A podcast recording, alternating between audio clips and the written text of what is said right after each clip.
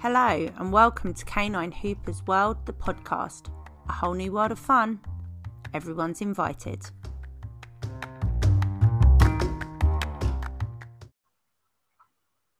Hello, everybody, and welcome to episode eight of Canine Hooper's World, the podcast. This is season two, and we are we have been off to a brilliant start with the podcast so far. And this episode, I'm very excited about because I'm talking to um, Natasha Lewis. We spoke in season one, but today we are talking shepherds. Now, I have a German. Natasha's interest is in the Belgium, and we're gonna kind of do a bit of a deep dive into Belgium Shepherds today, which I'm super excited about because they're a breed that's quite misunderstood. Um, there's lots of stereotypes around them. And also, there are actually four types. So, we're going to talk about that as well because most people think of the Malinois and they don't realize there's three others as well. So, that's what we're going to do. So, Natasha, how are you today? I'm fine, Kerry. I'm fine. Thank you for having me on. You are very, very welcome, my dear. So, how long have you had Belgiums for? Oh gosh, I've had Belgians for the past what 17 years. Okay. So I'm sort of quite a convert to the Belgian Shepherd. Um, we always say that once you've had one, you'll you'll keep adding. At one stage, I had four. Okay. Actually, that's not right. I think the most I've ever had was nine. At once? At once, yes. Oh my god! Six brilliant. of them are little puppies, though. oh yeah, okay, okay. So, that, so, some of them were teeny tiny baby gators, and some were full size yeah. gators. Yes. So three full size gators at the three full size gators, and then yeah, I had um I had nine at one stage. Nine. Okay, cool. Nine. So for, for about eight weeks, and then they all went off to their new homes. amazing. So for people that kind of don't know a lot about the Belgium Shepherd, um, there are four types. Now I'm going to let you pronounce them because I know one of them for sure. I always fluff the pronunciation. That's probably the Larkin I just refer to them as turves. Um, I do I do the shortened versions of the names. Um, but yeah. can you explain what the four Belgiums are? Okay, so there are four um the four different varieties of the Belgian Shepherd um, breed. The first one that most people are um, are familiar with will be the the Malinois, mm-hmm. which is the short-haired fawn coloured mm. Belgian. Then yeah. you have the long hairs, yes, which are the Groenendaels, which is what I have, mm-hmm. um, and they are the long-haired black. Yeah. Um, they are allowed to have a little bit of white on their chest and the tips of their toes. Okay. Um, then we have got the Tervuren. They are the they are a fawn with a black overlay. Okay. Okay. Um, and a black face. They have a okay, black mask so on their face. Sort of a, a shepherd sable, what German shepherd people would know as a sable, because that's how Dodges is that form with the yeah. overcoat. Yeah. yeah, yeah. We have in the um, in the Tervuren, you have the fawn colour, you've got grey, and you've got mahogany. So Ooh. those are the sort of the, the the three main colours. Okay. Um, grey is least desired. Okay. Of those. Um, but we don't see very many of the, the dark red mahogany ones anymore. Most of them are fawn these days. So okay. it's like a, a, a, light sable. Okay. Yep. Yep. Um, and then um, and they've always have the a black mask okay. which basically has to extend above the eye. And that's the same with the Malinois as well, isn't it? And that's the same with the Malinois as well. Yeah. Mm-hmm. And the mm-hmm. Malinois, um, like I said, they are the, the short haired fawn. Yep. Um, they can come in lighter and darker as well. Mm-hmm. Um, and then last but not least, you have got the Laekenois. Mm-hmm. The Laekenois is the, the, the least well known of the Belgian Shepherds. Um, temperament and character wise, they are very similar to the Malleys. Very similar to the Malleys. Saying that, both the Tervuren and the Groenendael are they're like Mallees as well, just not quite as extreme. hmm Okay, so the whole huh? sorry, And floofy. yes, and they're fluffy. Yes, they are fluffy. So what um what's the coat of the um of the Laekenois? So the Laekenois is a rough head coat. Okay. Um, so the the Laekenois coat is about two inches long and it's rough and it's got like a slight curl in it, but it's it's not proper curl. It's like Mhm. a I don't know, you know, when I think curls Would I get dogs, linked of saying it's not dissimilar to some doodle coats?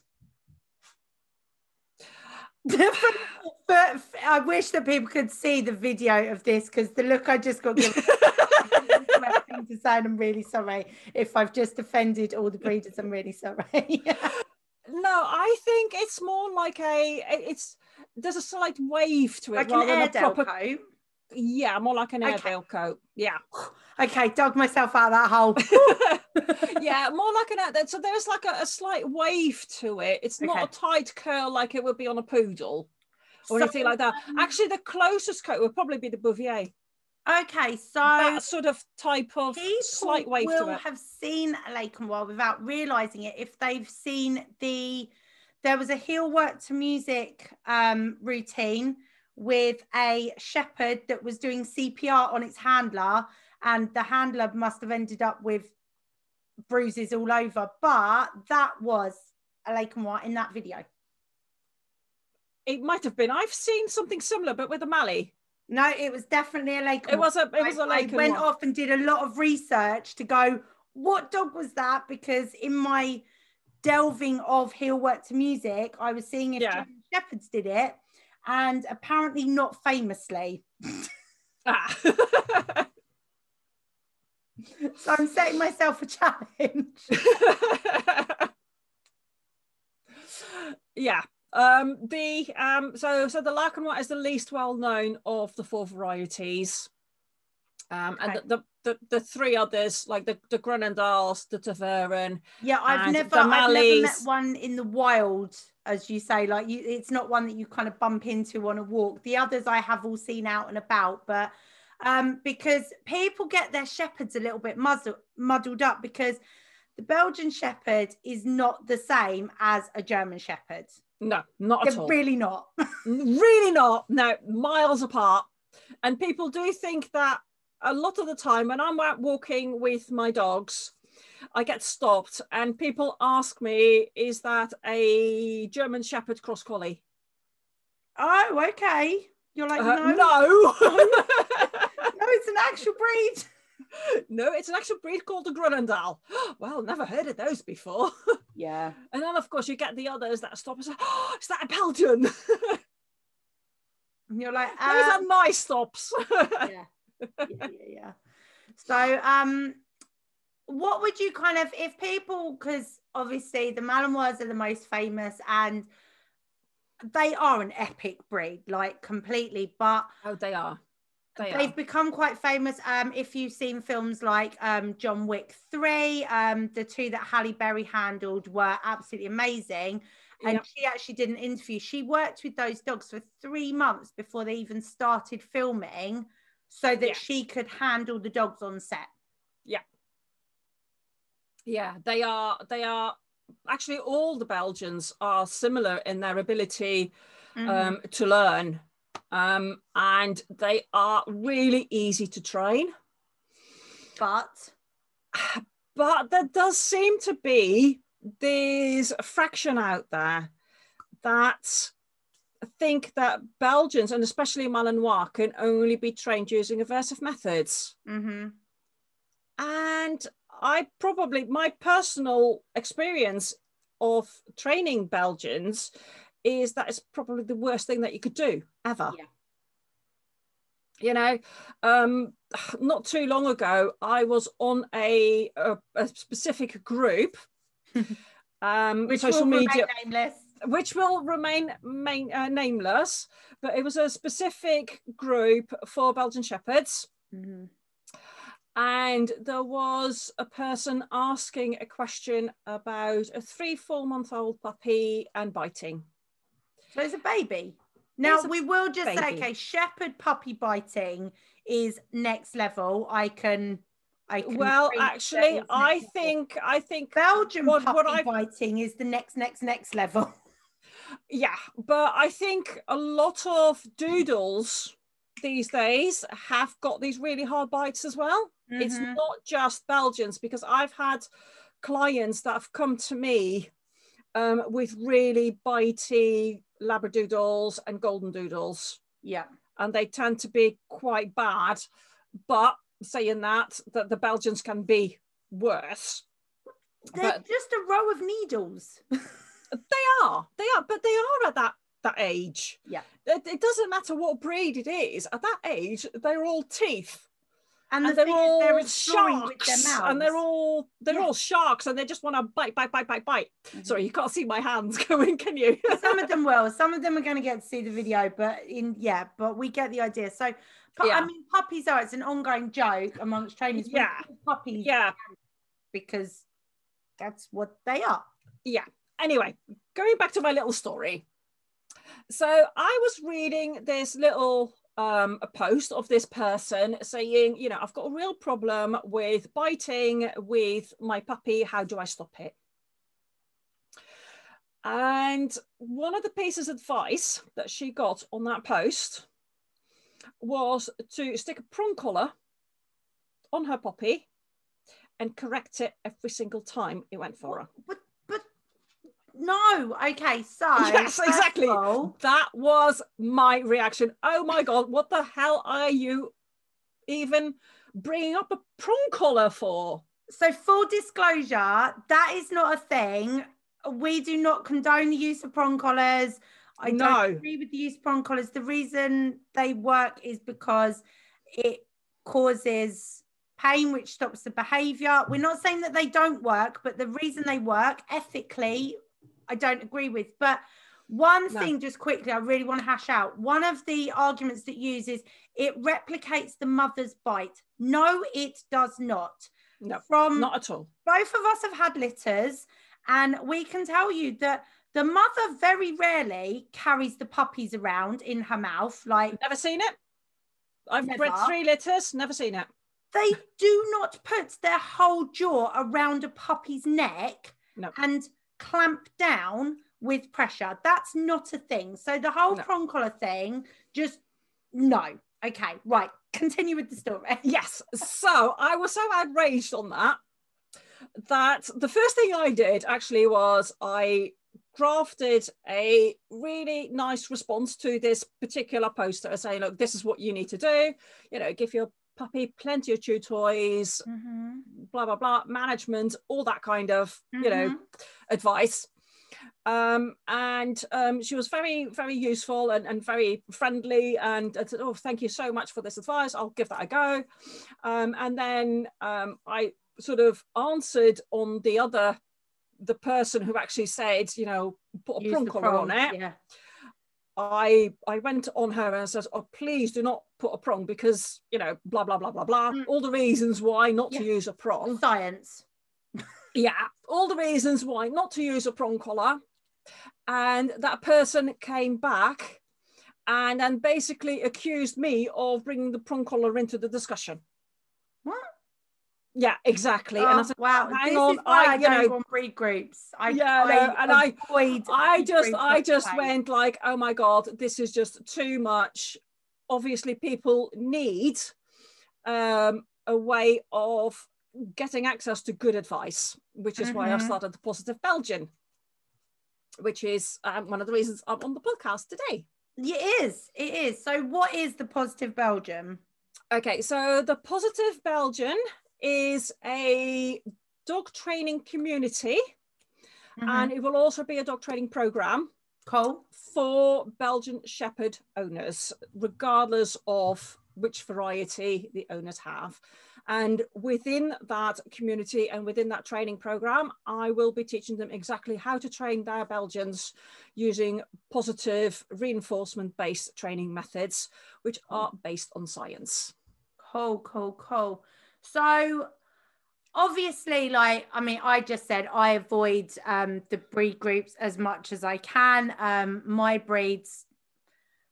I've got my chihuahuas. I don't tend to go on the chihuahua pages because, again, some of the advice is just if you need advice, guys, please find a trainer, someone that's qualified because a lot of training advice that gets given out, it's meant with the best intentions, but it can be outdated. It can cause more problems. And when you're working with an actual trainer, they're going to be able to tell you exactly what the issues are and they're going to be able to give you solutions.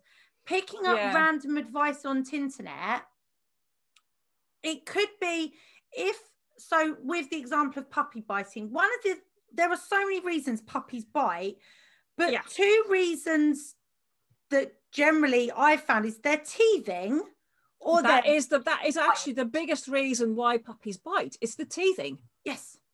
It's the teething. That's the only reason that they bite. The second reason is because they're exploring their environment. Yeah. And I found with Dodge when he was a puppy, he would start getting mouthy when he was overtired and needed yeah. to go and sleep. He would yeah. start getting yeah. really bratty and really like, yeah. and I'd be like, right, okay, well, in your bed, go chill out. I'd give him a chew, and within five minutes, he'd be absolutely fast asleep because that's what he needed. He needed sleep. And I think, again, like puppies don't get enough rest a lot of the time. Which oh no no people people forget how much rest puppies actually hmm, need and they're right. all about you know, oh, we need to tire them out. We need to tire them out, and we need to, you know, keep them going and keep them going because they need to be tired. And especially with Belgians, this is mm. what happens. Yes. And these puppies get overtired, and it's exactly the same thing when a kid gets overtired. It starts crying. It starts kicking off. It starts being really, um, you know, dramatic he starts you know playing up against anything that you suggest. And mm. it's just because they're overtired. And exactly the same thing happens with puppies. So you know what my advice normally is with you know no we're talking teething at the moment but mm. with teething is that okay you need to give your puppy appropriate chewing materials. Yes. So edible and non-edible so things like kongs and pizzle sticks and tripe sticks and all that kind of stuff but at the same time you also need to manage them so that they get enough sleep during the day and mm-hmm. it's not a case of having to get that puppy going every day all day long because if you do that what you're going to create is a big big hole for yourself because in order to tire that puppy out you're going to have to do more and more and more and more and more with them mm-hmm. rather than saying to them actually you are now say 12 weeks old that means that approximately 18 to 20 hours of the day you need to be asleep. Yeah, which I wish I could sleep that many hours a day. It sounds amazing. oh, I wish I could. it would be great. I can't get anything done, but but you know, and it, that's not that's not breed specific. That's every breed. Yeah, and that's because there's so much development happening and growth, and not just physical growth, but like also all those little transmitters in their brain are making new pathways of everything they've been learning. So and they, are sleep for that little sponges mentally, but physically, there's so much going on as well. And again, it could be that I found with Dodge, he went through a stage of being very teethy when he was growing because, and I took him to the vet, and the vet was like, Yeah, it's growth pains, it's where yeah. he's growing. You yeah. know, I mean, I know the Belgians are slightly smaller than the Germans, but there is still growing to be done and like their ears have to sit up straight and all these oh yes yeah that's another and... you know that is another thing is that um some people with the the, the ears um, within the belgians they they're talking about taping those ears up like you do with dobies mm-hmm. And there is no need for it those ears will eventually stand up but probably not before your puppy is seven or eight months old. I found um because again, that's how long it takes with Germans, but Dodge's ears sometimes would have a bit of what I'd call a wonky day yeah. when his teeth were bad. Yeah, exactly. It's all connected. It's yeah. all connected.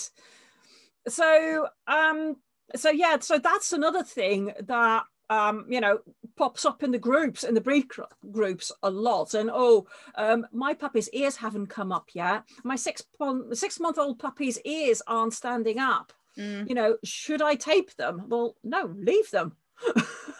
so when you say tape them, I mean, are we talking like a loo roll tube and like taping it to a bit of loo roll tube or basically that kind of thing yeah so basically what you get is you, you know i think that they normally use like a little bit of sponge Oh, okay. And then, then there's me with my dog like and I'm thinking like, oh, why would you do that to your dog?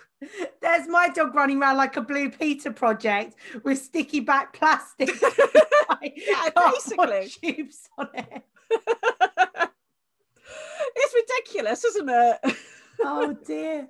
Some of the some of the things you hear though, like it's just it's ridiculous. Yeah. And I think as well, like with you saying about like doing too much with puppies, like people really underestimate like even just little training games and calm things like I know we bang on about scent work and obviously we both love hoopers and stuff, but um, there's been days recently where either the weather hasn't been appropriate or just there's too many people in the world.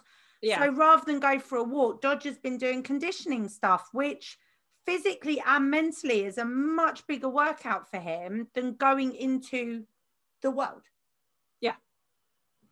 Yeah, and you know, you know, puppies especially, they need to experience the world. Mm.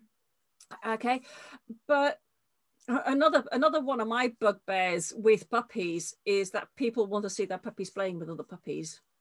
there is no need for it. yeah. No, it's it's finding appropriate play friends, and I know it's really hard for people at the moment because obviously lockdowns change lots of things. So yeah, you haven't had the puppy classes you've been able to go to physically, but like um, and and also as well at the moment with social distancing and stuff we do need to be careful with dogs mixing from different households because potentially they can be carriers yeah. of the virus you know i don't on want everyone freaking out and not washing their no, they don't they don't but they don't get it but they can carry it on their fur potentially yeah. yes i mean um so I was up at the park um, a couple of months ago, and it was um, it was a little Mallee pup, and right, I'm about to freak you out and I apologize.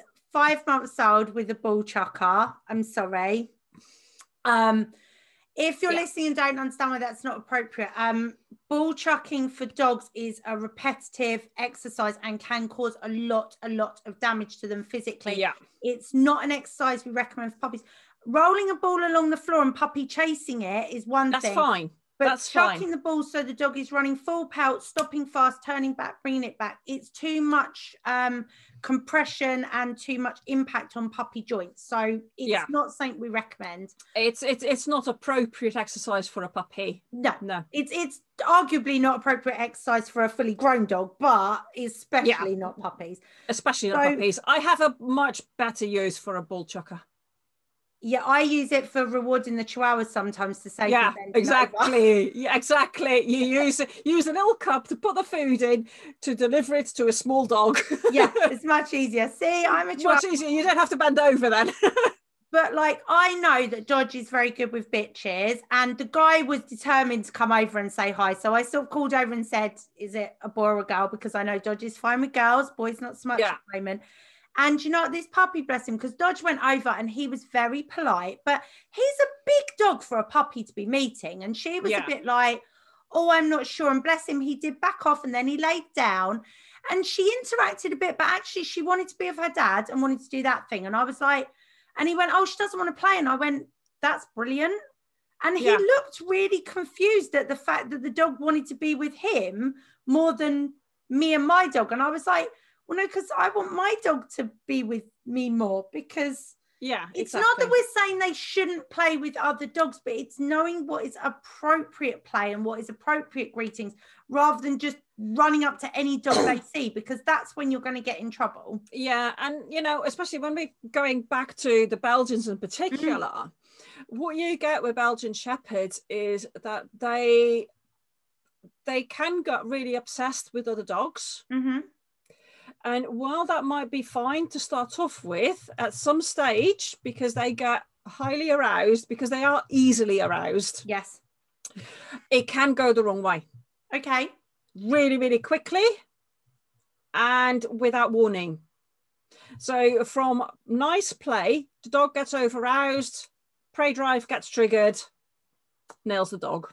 hmm So it can go from play to a potential. I refer to them as discussions Yes, yes, it can very go quickly. very, very quickly. And you know what I what I always uh, try and do with my dogs is, you know, especially when they're younger, I don't really let them play with other dogs willy nilly. They can play within the pack, so they can play within my my family group. yeah yeah, within the household that I've got. Um, so they can play with each other within that setting. So that's all the play that they need. hmm When we're out and about, I want them to play with me, not with other dogs. But also, if anyone's listening that says, okay, but that's great, I've only got one dog, one of the things, so although I'm in a multi dog household, I have very different breeds. Yeah, And you have, you have. Dodge yeah. is also a lot younger than my girls. Like my youngest girl's eight, Dodge is only a year now, and they're all a lot smaller than him. So he kind of doesn't have a play friend at home. So No. I have a few friends that have dogs that are appropriate for him to play with. He's yeah, got a Welsh Springer Spaniel. He has got a Malinois girlfriend who he adores. She's like his Yeah. love the best thing. she well she is very beautiful as well. Yeah. um and they are very lovely together. Although she doesn't understand his obsession with puddle she thinks he's nuts. Um and a collie.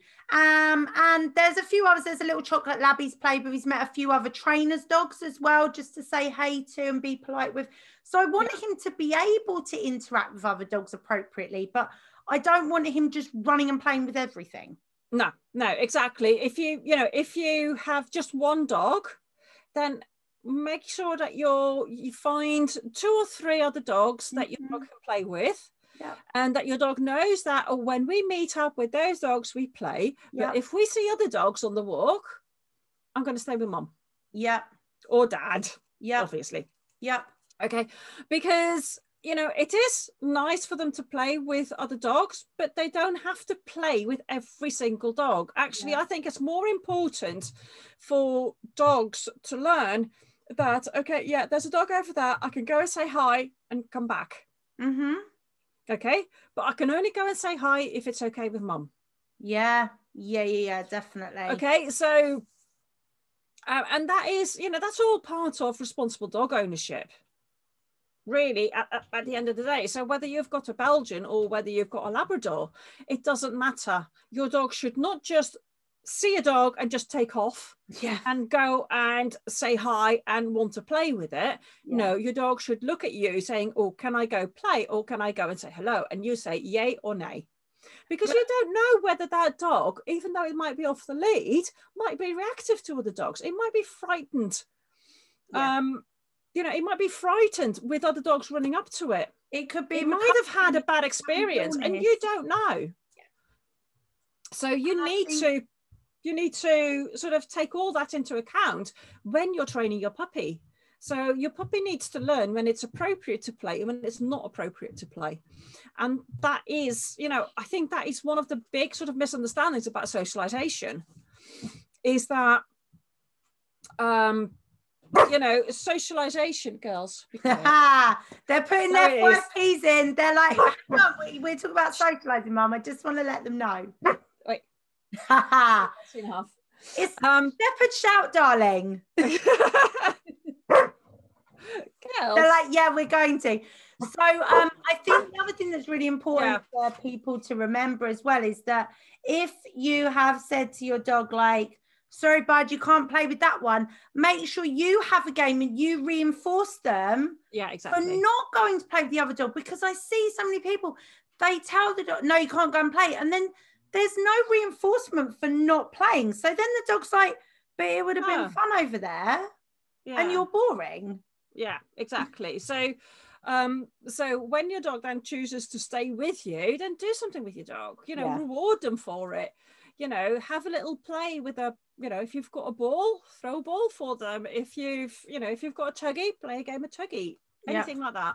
If you've got some treats, do a little search. Like there's so many different things you can do. There is in the lots of different things that you can do instead of, you know, as a reward for your dog not going over and and, and, and going to say hello to another dog. So we've kind of, I mean, we've touched on like why the belgians are awesome because they are very trainable. They're very Yep. beautiful. Size wise, they're a nice size because they're not too big. No, I love the size of them. I mean, weight wise, it's normally what 20 to 30 kilos. Yeah, something like that. My Yeah. girls, um, my girls are around about the 20. So I've got Cassie is a little bit more, about 24, 25. Yep. She's a slightly bigger dog. Um, then I've got Luna, who's around about 20, and then Sana, who should be about 18, 19, because she's the smallest, but she's So a she's little bit a little overweight. Yeah, she's a little bit overweight at the moment, and- so um, we need to get that weight off her. But Oh, bless. But like some of the boys, and depending on what lines they've come from as well, because some of the European lines are quite big, then you're looking at more kind of your 30 kilo dogs. But yeah, I would say for a Belgian, I wouldn't really want them any any heavier than about 28 kilos. yeah, I think that would be a nice, that's a nice sort of size for mm-hmm. this. I know the boys that I've bred are about 26. yeah. And again, it's going to depend on their lines, whether they've come from working or show lines, stuff like that. Like yeah, and that's another thing. Working or show line, a Belgian is a Belgian. Oh, Very controversial, isn't it? no, okay, but that's it because obviously, like the first breed that comes to mind when you say working or show is either Labradors or Cockers. Like a working Cocker and a show Cocker are very different beasties. A working Lab and a show Lab are very different beasties. they are, yeah. Belgians are Belgians. Belgians are Belgians. It Okay. doesn't matter. Yeah, Belgians are Belgians. A Belgian Shepherd, whether whether it's a line that is used in in protection sports or not, that's where the working bit comes from. Okay. Whether they're used in protection sports or not, they should still have the right conformation because if they haven't got the right conformation they wouldn't be able to do the work. hmm Okay, a show line Belgian, show line with Mhm. in quotation marks, um, should still be able to do that same work. Yeah, because the conformation would be the same. The conformation will be the same. The temperament and character should be the same. hmm It should be very similar characters and temperament. Yeah. Um, and, um, you know, a Belgian should not be nervous. Although we have got a lot of Belgians that are nervous within not a good trait for a breed that has not- a really good set of teeth. yeah it's not a good trait. So you know if you are looking for a belgian shepherd and you go and meet mum and she's really nervous i will walk away. Hmm because that is not what a belgian's about. They should be wary of strangers but there's a difference between wary and nervous. Yeah, definitely. you know Definitely. wary is alert. It's are you up to no good Yeah, are you, are you friend or foe? Whereas are you friend or foe you know are you things when nervous is like oh i'm not sure about you oh oh oh and then of course you get nervous aggression and nervous which is aggression something that you- um, is quite probably the most common type yeah of aggression. Ninety percent. I'm I'm making up a number.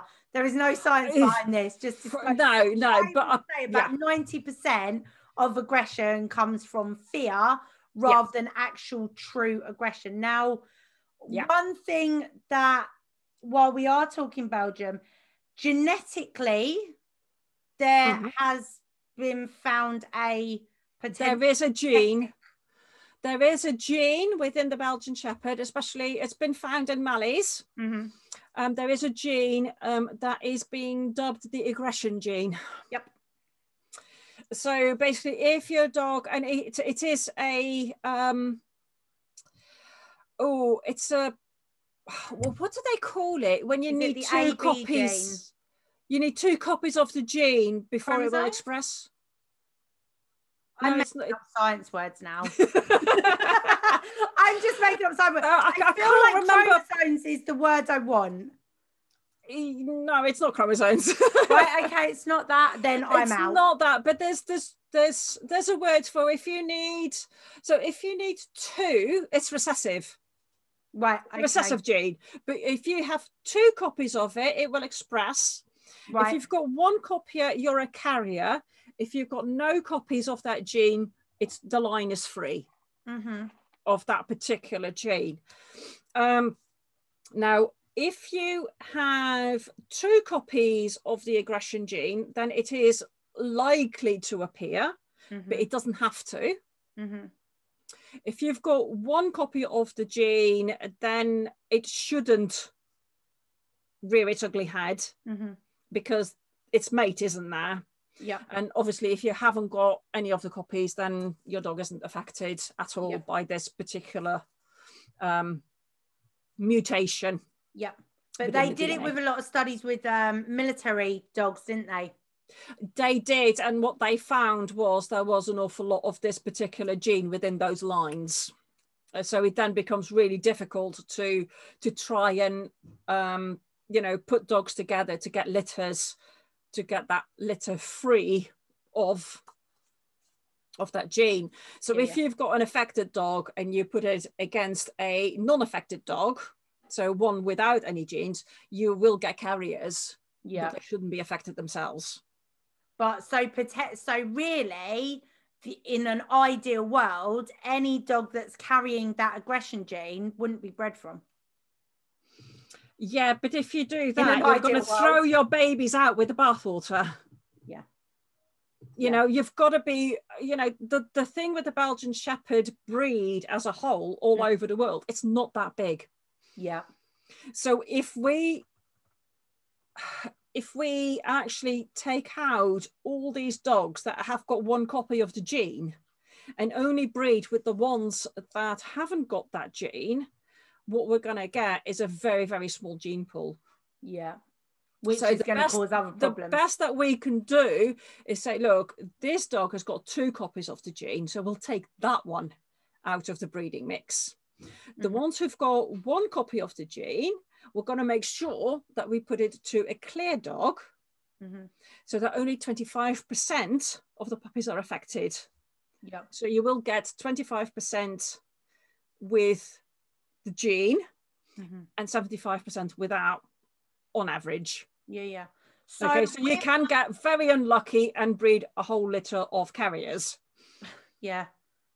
You know, mean- but that's how genetics works. Yeah, exactly that. But I think it is important for people to kind of know that there is a potential Yeah, things like genetics because at the moment there there's a real trend for people just going out and buying puppies anyway uh, Yeah. which is not ideal please please do your breed research people please do your breed research um and also make sure that you know if you do go to a um, you know a Mallee breeder, you know ask them to, to get the test done. yeah It's a simple well i'm assuming that the responsible ones would already have done the test It is fairly new. It's a fairly new discovery okay within the breed, so we are not required to test for it from um, a health perspective. okay If I had Mallees, I would test for it. okay but it's so it's only in the um in the malinois it's not in, It's only been found in the Malinois so far. okay so- Saying yeah. that, I think they've only done the test on Mallees. okay So But is that because the Mallees tend to be used um, as military and police dogs more than Yes, the others? yeah, yeah. What is yeah. the reason for that? Is it just because the coat's easier to maintain? Um, I think that's part of it. Yeah, I think it's it's easy maintenance. Um, and um, the other thing with the Belgian Shepherds is that you know when they do get used um, in in the police dog world, obviously they are going to go for dogs that are just that little bit harder in temperament. mm-hmm. and the Malinois are just a little bit sharper and a little bit harder than the other varieties. Mhm. So if we put them in sort of an, an order about of of how hard and, and how sharp these dogs are. Yep. You've got the Malleys 1st Mhm, then you've got your Laekenois, mhm. then you I would put the Tervs next, and then the Gruns. Okay. So that's your kind of sliding scale of Belgium. So it's like a sliding scale. Not that there always is that much difference between one and the other. no, and I was going to say, and the thing is, it, like- it is very individual per dog. and also, but even with the Grons, like when you say, oh, out of the Belgians, they're probably the least sharpest. In in the ratio of the dog world, they're still right up in that Oh, yeah. top ten. Like Yeah. they're still well up there. They're still Um, well up there, but if you just look at the four Belgian Shepherds as Mhm. one little group and say, I'm going to grade them in order of sharpness, that's Yeah, how I would would put be. them. So when we kind of talk about sharpness, like how would you explain that to kind of people that are thinking, oh, you know, well, I like the look of the Belgian Shepherd because they look sort of healthier and a bit more stable than say the German, because some of the showline Germans are not well put together. Yeah, That's my yeah. I, th- I think PC way of within you it. know within the German Shepherds, you have got a very distinct show line Yes. versus working line. Which I think because the show line has got the slopey back, whereas the working line has got the straight the the the, the level back, Yeah. like we have in the Belgian Shepherds. Yep. And maybe just that that's the where body's longer. the where the confusion's coming that there is a difference within the Belgians because there is a big difference in the German Yeah. Shepherd world. Yeah, yeah. So when I first when I first started, um, you know, when I got my first Belgian, there was no distinction between working lines or um, show lines. Mhm. they were just one Belgian, and I would still argue that they are just one Belgian. The only thing is that if you go for the Koninklijke Nederlandse uh, Politievereniging lines, which is the KP, uh, no, sorry, the KNPV lines, um, they are actually bred for protection sports. So what they're doing is they are going to choose those dogs that exceed in that particular field Mhm. and they're going to breed those together. So you're going to get a dog that is more into biting than perhaps um, you know some of my Belgians are. Although I would say Cassie would probably be right up there. But we have to remember as well at the end of the day, they are a shepherd. They, are a herding breed. They are a herding breed, yes. And when you say a herding breed, they do not herd the same way as a border collie. No, they drove. They're drovers, yeah, yeah. So basically, their job is to maintain a living boundary Mhm. rather than actually driving Yeah. and herding the herd together. Yeah, It's still Colin, keep Colin the own thing when it comes to maintaining sheep. Like herders don't herd the same way as collies do. no, no, no. But they're all in that pastoral group, and I think a lot of people just get confused about what type of herding. Um, that there are different types of herding, and I don't think a lot of people are aware of that. So I just wanted Yeah. to point that out. Yeah, no, no, no. And it's important because, yeah, because the German Shepherds are drovers, the same as Corgis, um, traditionally Rottweilers as well, Yeah. which a lot of people really don't understand. Um, Yeah. Because I think a lot of the breeds, like um, our Germans, our Belgians, our Rottweilers, because they now get used a lot for prote- protection sports and other dog sports, the kind of heritage of being pastoral dogs has been forgotten a little bit. it has been forgotten a little bit, yes. And um, like I said, you know, with the dogs that are being bred for protection sports, it is the bite and the the protection work that they're being bred for. Mm-hmm. So if you're just looking for a pet, they're not the right dogs to go for. Yeah. You know, go to someone who is breeding them for, uh, well, for, you know, for being a pet or to be shown. But also, Because those dogs are actually being bred for being the right conformation Mhm. They are being bred to be sociable yeah. and you know and and will be able to live just a normal pet life Yeah. whereas the higher drive dogs Mhm. the higher drive ones that are specifically being bred for um, for the protection sports they're not as suitable as a pet as some of the other dogs might be so you know so it's something to consider when you are thinking of getting a belgian is you know what do i want to do with that belgian mm-hmm. and you know if you're just starting out within the protection sports you know you don't necessarily have to go for one of these dogs that is specifically bred for that sport because you can start out and just start out with you know a granny or a turf or whatever. the thing is, you don't. It's like you don't need to teach a shepherd to shout. You also don't need to teach a Belgian how to bite. Like they no, kind of understand no, how that works. You know, it, it doesn't matter where you get your Belgian from. But you know, if I was just starting out in protection sports, I wouldn't necessarily go to some of the breeders that are specifically breeding for that sport because yeah. you've got to learn what you need to do and it's much easier to learn what you need to do with a dog that isn't quite so, which hasn't quite got such a high prey drive. Yeah. Yeah, yeah. Okay, so it's easier to learn the mechanics than once you've understood it, and once you've taken part in some of the um, the um, competitions, mm-hmm. and you're thinking like, yeah, I really like this. I really want to take this further. Then get another dog so more more suited to you know not more suited to that work because I think they're all suited for that work. Yeah, massively. Because I I could easily do this with Cassie, and I think she'd actually be quite good at it. Add, Natasha is that I know people are drawn to the Belgians because they want a protection dog, they want a guard dog, and yeah, but you don't need to teach them to guard. Thank you. they know exactly how to guard without you teaching them how to do it. And I would actually say that if you have got a Belgian Shepherd, do not teach them to guard. Yep. Because you're going to create a monster. Yep. And I think that goes for. Uh, they will do it naturally without you teaching them. Well. Like I did not need to teach him how to no. look after me or the house. That just becomes.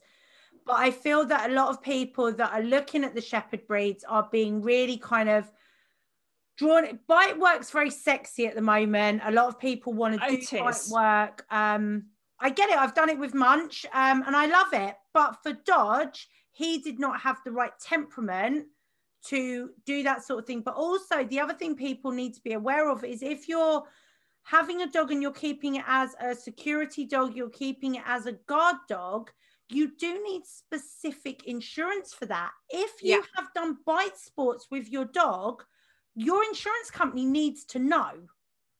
Yes. Yes, because potentially, you know, once you've done bite sports with your dog, potentially you're walking around with a loaded gun. Mm-hmm. Okay. Yes, that gun will only go off on its trigger if you've taught it right. Mm-hmm. If you've made a mistake in the way you've taught your dog how to do this, then it's a bomb that can go off at any moment. And you need to be aware of that. And I don't think a lot of people understand that. Yeah. Yeah. And I, th- I think it's important because, like, we're, and there is this real thing, isn't there, that like the reason for getting a Belgium is to do protection sports, but they are so versatile. Like, I oh, mean, yeah. obedience, agility, like, I mean, to yeah. be honest, pick a dog sport they well, can pretty much do it. yes. So, you know, if you look at my little, um, my background here, I do rally obedience with mine. Mm-hmm. I do obedience. Yep. Um, but I also do, um, I don't know if you can see that, but I also do um, a lot of um, play work with them. Yep. As well. And play work is not the same as bite work. No. It's, no. it's not the same thing, people. it is not the same thing. You're you're you are using the tug. Yes. But you're not teaching your dog to latch onto someone's arm. Mm-hmm. Or a bite sleeve or a bite trousers or a bite suit. Yeah. Um, and basically, when you're doing protection work um, with your dog, basically your dog learns that the bite sleeve is a tug toy. Mm-hmm or the bite suit is a tug toy. So mm. they will actually latch on and start tugging, um, depending on whether you're doing IPO or yeah, whichever what you're doing says different criteria. Yeah, for, there is different yeah. criteria for the actual bite. Um, but you can you can do similar things by just using play and Yeah. using um, you know and, and developing that play drive that your dog has, which is um, what the bottom picture on my background show. Don't forget, this is a podcast, babe, so people cannot see the picture. I know, You keep I saying this picture, and I'm like, they're listening and going, "What's she talking about?" There isn't a picture. I'm driving my car. Um, Yeah. So basically, um, when you're using things like a flirt pole, yeah, and you tie a toy to the end of the flirt pole and you get your dog to chase that flirt pole and bite onto it and then go into a sequence of tuggy and Mhm. um, engaging with your dog with a really nice tug ga- game of tug yeah, um, and then you can also teach them to only go and get you know only go for the toy when you release them to it yeah. So it helps with impulse control and all of that. so it just sort of yeah so it basically teaches them impulse control through play because so I think will then well- also stop them from going after deer and stuff like that. Yeah because the problem is as well with people that kind of get get these dogs that go oh well they're going to look after me. They do the bitey stuff with them but without putting the right impulse control onto it. And as you say it does make the dog dangerous. It does. And I mean, I I'm on a few sort of Belgian rescue pages, but Malinois particularly at the moment, like people are buying them and they're ending up in rescue by six mm-hmm. months old. i was going to say six seven months old these dogs get put into rescue because they just cannot cope with them And the thing is, six months They are old, hard not work. bad. Yeah, and they're hard work. They are hard work. And especially if you don't understand and if you haven't got any experience of this type of breed and the the efforts that you need to put into training them to get Yeah. them up to a certain standard so that that dog will actually be able to be a pet for you. Well, I joked when does take a when lot Dodge first management. arrived, there was the debate of is he a Mally because he was very much Mally puppy in the pictures. Um, with He did look very much there like was one. Malinois in there. And I had his DNA done. And the day it came back and went 100% German Shepherd, a little part of me sighed in relief.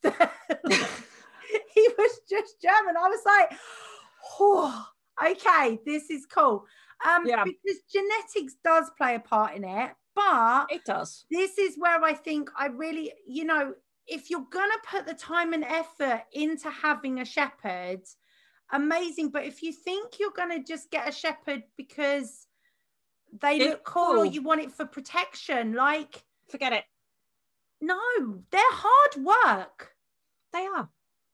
They are So- hard work. Let's know- be really honest, okay? Yep. Because I'm sure your answer is going to be similar to mine. How relaxing are your dog walks with your shepherds?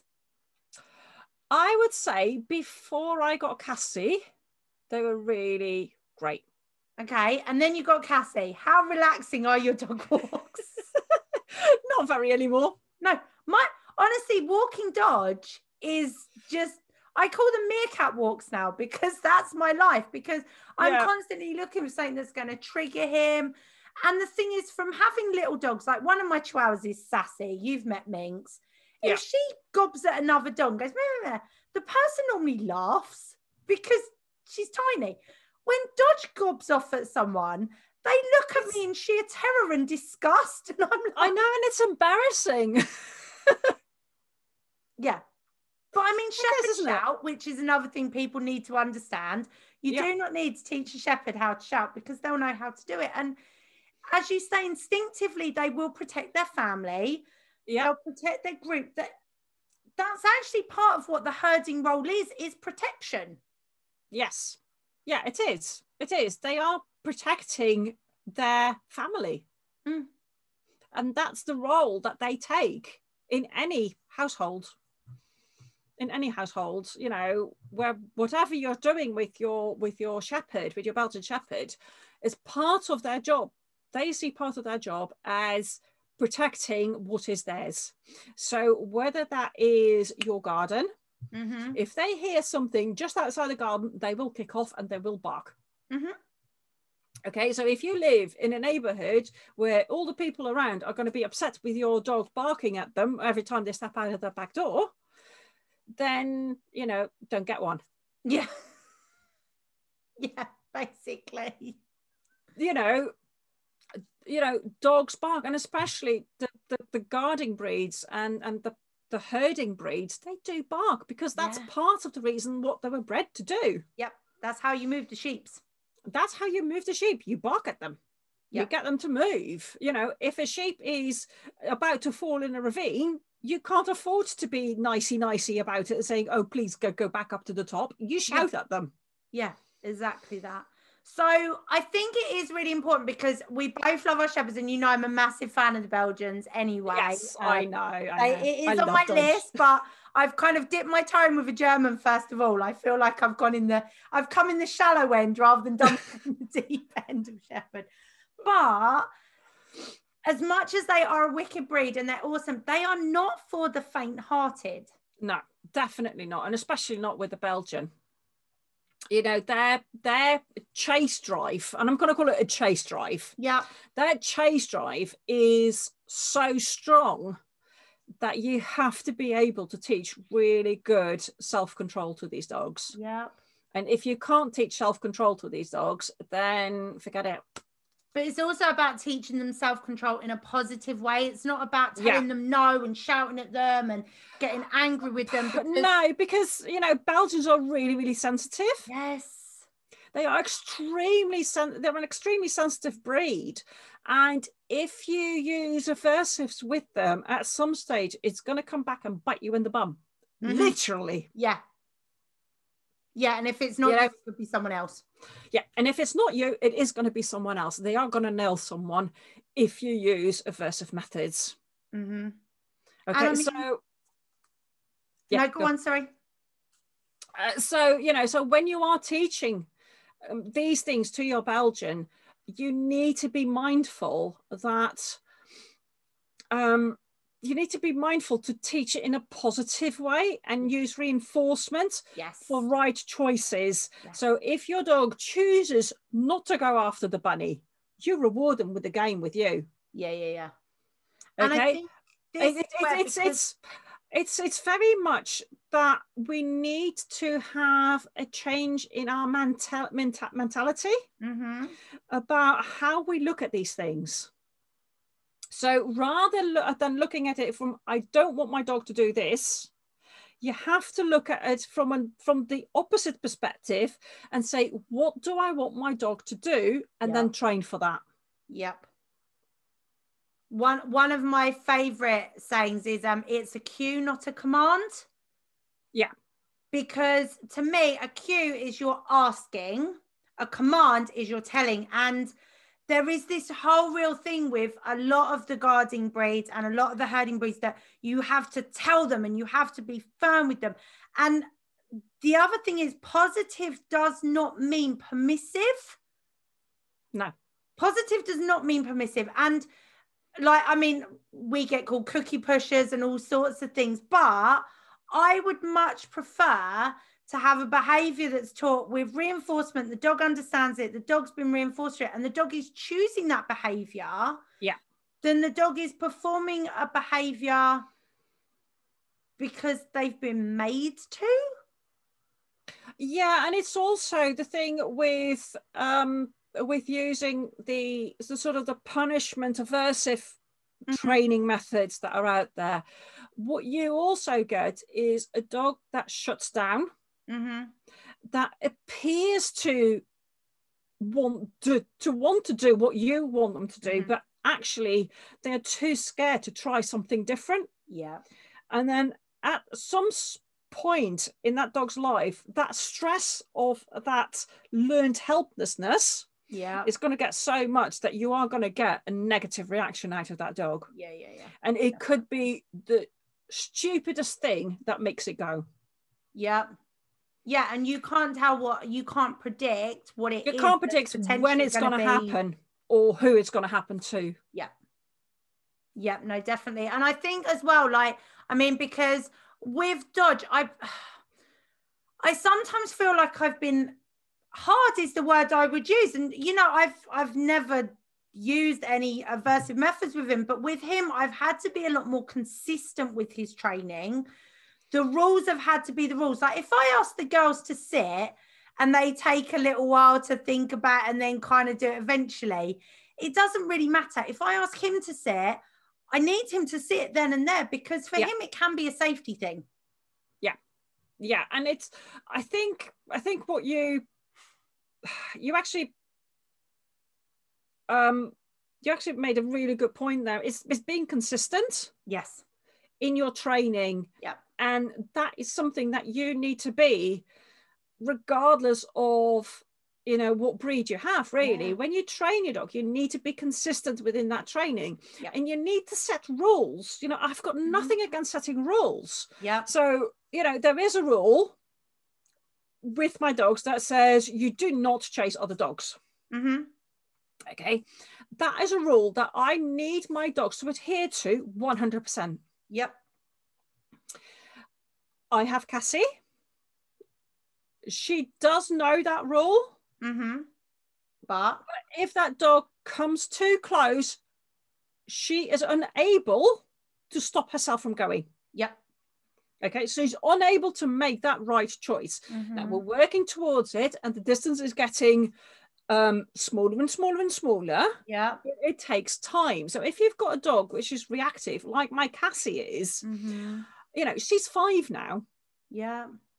and her reactivity. Oh, Cassie, there they go again.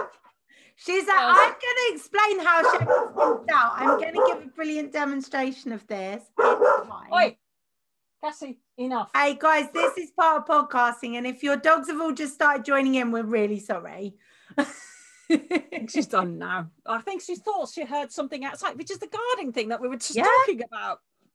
You know, she's actually making my point for me. She thinks she's heard something, therefore she has to woof. She has to warn it off. Say, Yeah. "Oi, And that isn't on alert breed here. specific either because I've just had that with one of my chihuahuas. So, Yeah.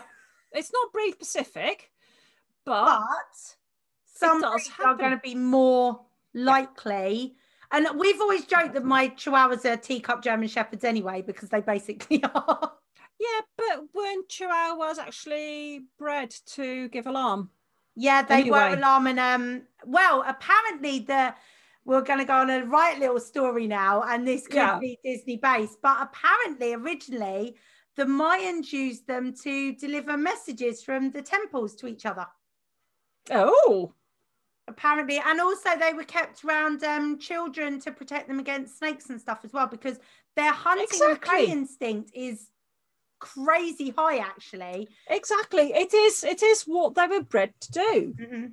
I mean, the only advantage I have with my chihuahua being reactive is if is worst case scenario, I just pick her up and walk off. Yeah, can't do that with a Belgian or a German. Definitely not with a German. Like that's not a thing. I cannot pick it up anymore. It's not a thing.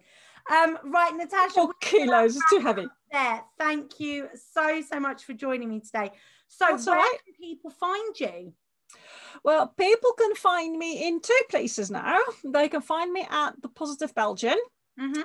Um, I'm actually currently um, doing the website, but it's going to be the positivebelgian.com. Lovely. Um, or you can reach me at funfocusplay.com. And Oh, all ways of getting in touch are on there. and you have Um, podcast too? I have a podcast. Actually, I've got two now. Oh my goodness. I know, I know. I'm a glutton for punishment. So I've got the Fun Focus Play podcast, which is available from um, all good podcasting. If you're Stations? listening to this, you'll find it. You'll find it, yeah. And you're you've been on there as well, haven't you? I have. Yeah. And um, I'm also starting a brand new podcast called the Positive Belgian Podcast. which is very exciting and I'm which is really exciting because what we're going to do within that podcast is we're going to be speaking to people from all over the world and i'm actually recording a podcast with someone from canada today. That is very exciting. Which That's is really exciting. um, and um, basically what we're going to do is we're going to showcase belgian shepherds who have been positively trained and who excel in whatever sphere that they do you know but- they you know whether they are competing in um, you know, agility or obedience or bite sports, but we're going to highlight the positive trained Belgian and, and show you exactly what you can achieve with with your Belgians. And we're going to be talking things like um, positive reinforcement uh, training methods and all that as well. And we're also going to be talking to some Belgian owners who used to be aversive but have changed their tune and are now positive. Cool. And I'm also hoping to um, to interview a few of my Belgian Shepherd clients, mm-hmm. and sort of to show them how I've helped them with their Belgians as well. Cool, excellent. Just quickly as well, I will just give a shout out. Um, I'm an admin on the group, but on Facebook, if you do have a Belgian Shepherd and you're looking for a Facebook group that does um, positive training, if you look for Belgian Shepherds training through rewards and play only, that group um, was started last year by the lovely Helen Ball, who we're both very fond of. Yeah, and, we are. Um, yes, that's a really nice group where you can find out kind of it's a nice yeah. Facebook for people. yeah, and the Positive Belgian is also on Facebook.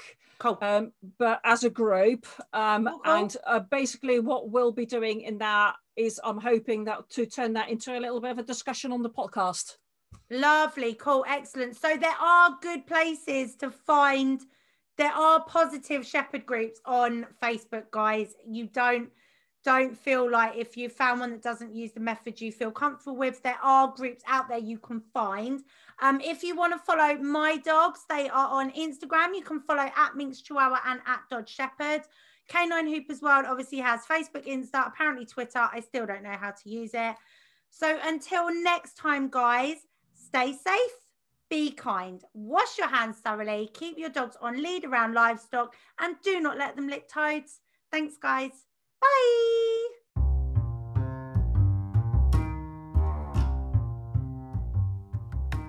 For more information on Hoopers, where to find classes, and Canine Hoopers World Instructor courses, find us on Facebook, like our page, join our free group, Canine Hoopers World. You can follow us on Instagram, and we're also on Twitter at Canine Hoopers. Check out our website, www.caninehoopersworld.com. Remember, Canine Hoopers World, everyone's invited.